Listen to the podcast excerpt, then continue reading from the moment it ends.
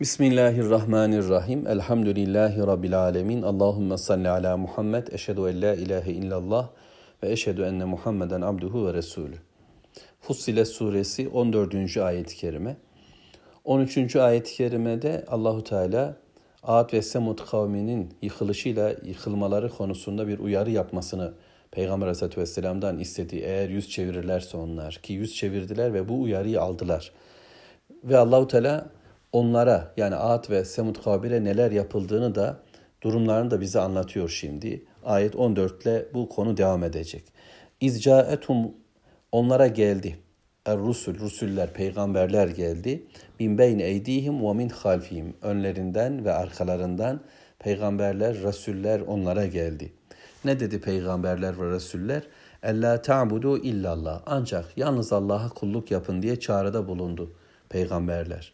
Galu dediler ki onlar Lev şa'e Rabbuna eğer Rabbimiz dileseydi le enzele melaike bize melekler gönderirdi. Meleklerden elçilerimiz olurdu.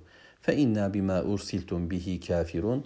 Biz bizi uyardınız bu konulara, şu bize gelen bu elçiliğe, risalelere, mesajlara kafiriz dediler. Onları kabul etmiyoruz.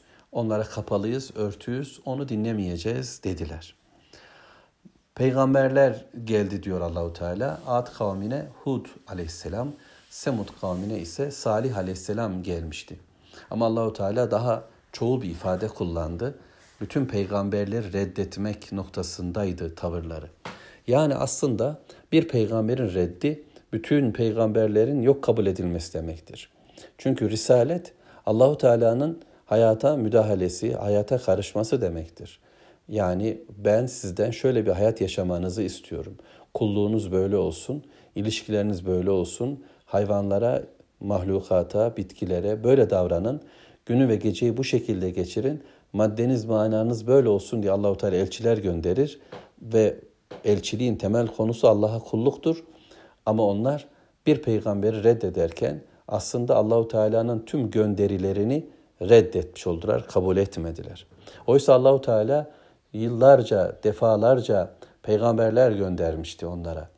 Yani Nuh peygamber ile başlayan peygamber gönderme işi Adem atamız Şiit ve İdris elbet İslam'ın yeryüzündeki ilk dönemlerinde ümmetin tek olduğu dönemde gelen elçilerimiz, nebilerimiz ama daha sonra insanlar Allah yolundan azıp çıkıp gittiklerinde Rabbimiz onları yola çağıran peygamberler gönderdi, Resuller de gönderdi nebilerle birlikte.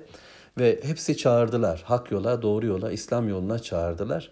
Ve fakat onlar körleştiler, istemediler. Min beyni eydihim ve min halfihim önce böyle anlamamız mümkün. Yani önlerinden ve arkalarından geldi peygamberler onlara.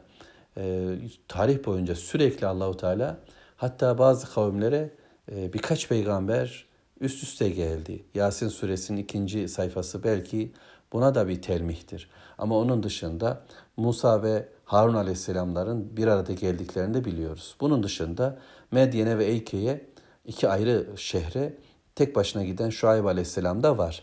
Ama çağlar boyu Allahu Teala peygamberler gönderdi. Etrafları kendi yerleşkelerinin dışındaki bölgelerde de ki peygamber çağrılarını bunlar duyuyorlar, haberdardılar.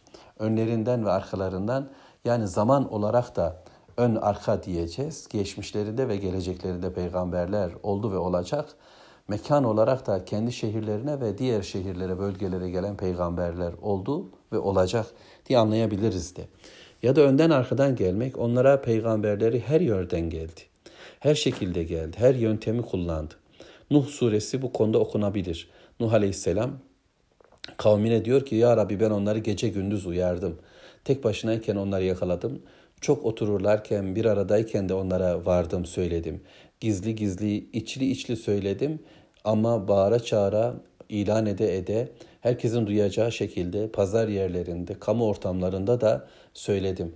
Bütün metotları denedim, her yöntemle onlara vardım, söyledim, ha söyledim demektir bu. Önlerinden ve arkalarından geliş bütün yöntemlerle onlara ulaşma çabası.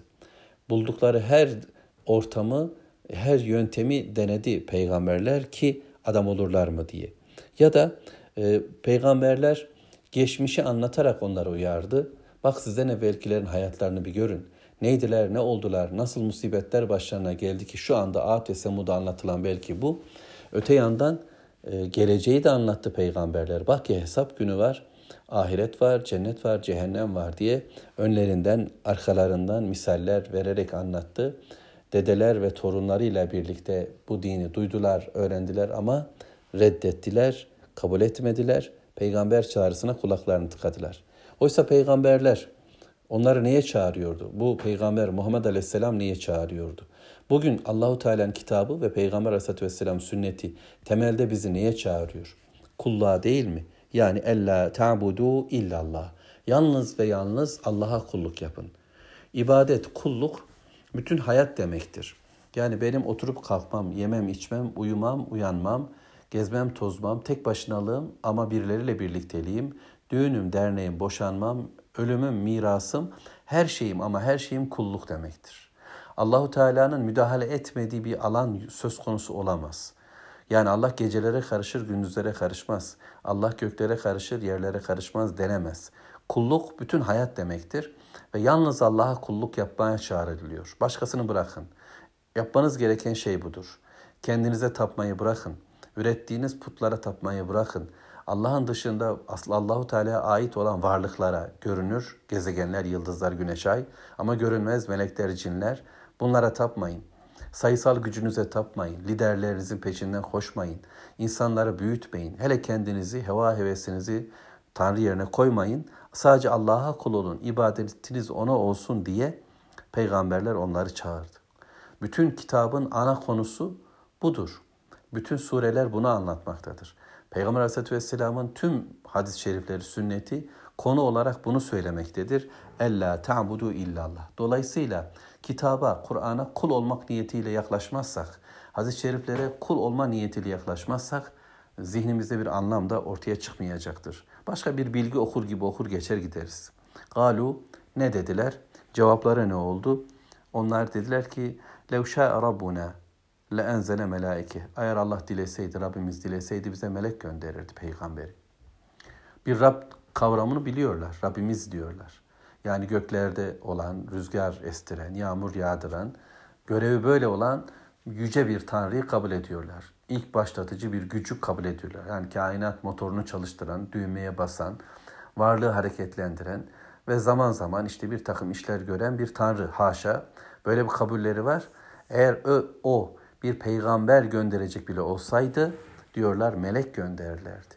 Gönderirdi. Bizim gibi e, bir insan bile, bir kral bile bir yere bir elçi göndereceğinde içimizden en seçkin kimseyi gönderiyoruz. En güzel elbiseler, kıyafetlerle onu giydiriyor. Çünkü gideceği yer falan devlettir. O devlete bu devletin görkemini e, anlatacak bir tarzı olacak filan gibi bir argümanla yola çıktılar.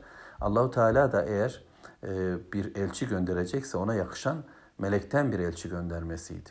Yani gel, geldiğinde korkmalıydık, ürkmeliydik, hayran olmalıydık, e, dilediğini yapabilen birisi olmalı. Bizi tüketmeliydi, bizi diz üstüne çöktürmeliydi, hayran bırakıp gitmeliydi. Böyle bir melek olmalıydı. Öyle senin gibi e, üstü başı perişan, gariban, sağda solda kölelerle oturup kalkan, yemek yiyen, acılar çeken, ağlayan, gücü olmayan, bizim tarafımızdan rahatlıkla dövülebilen, sövülebilen, hakarete uğrayabilen, e, böyle birisi nasıl peygamber olacak? Melekse öyle olmaz. Hayran bırakır ya da korkutur.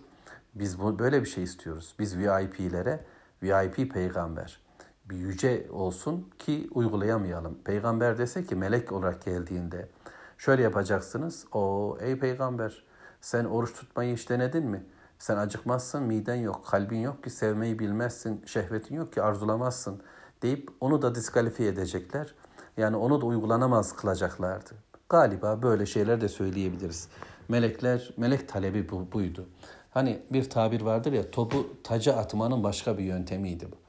Onu da dinlemeyeceklerdi de hani sizi seni dinlemiyoruz demenin başka bir tarzıydı bu.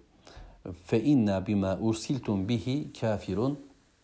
Biz bize gönderilen iletilere kafiriz dediler. Kulağımız tıkalı. Beşinci ayette söylendiği gibi kalplerimizde ağırlık var, kulaklarımızda başka şeyler var. Önümüzde seninle bizim aramızda oho çok mesafe var filan dediler. Biz bu gönderilen, bize iletilen mesajları kabul etmiyoruz. Onları dinlemiyoruz.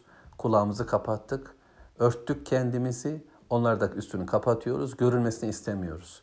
Biz bu ayetlerin ortaya çıkmasını istemiyoruz. Bu iletilerin de meydanda dolaşmasını istemiyoruz dediler ve bu şekilde peygamberleri dışladılar. Çağrıyı da kabule yanaşmadılar. Velhamdülillah.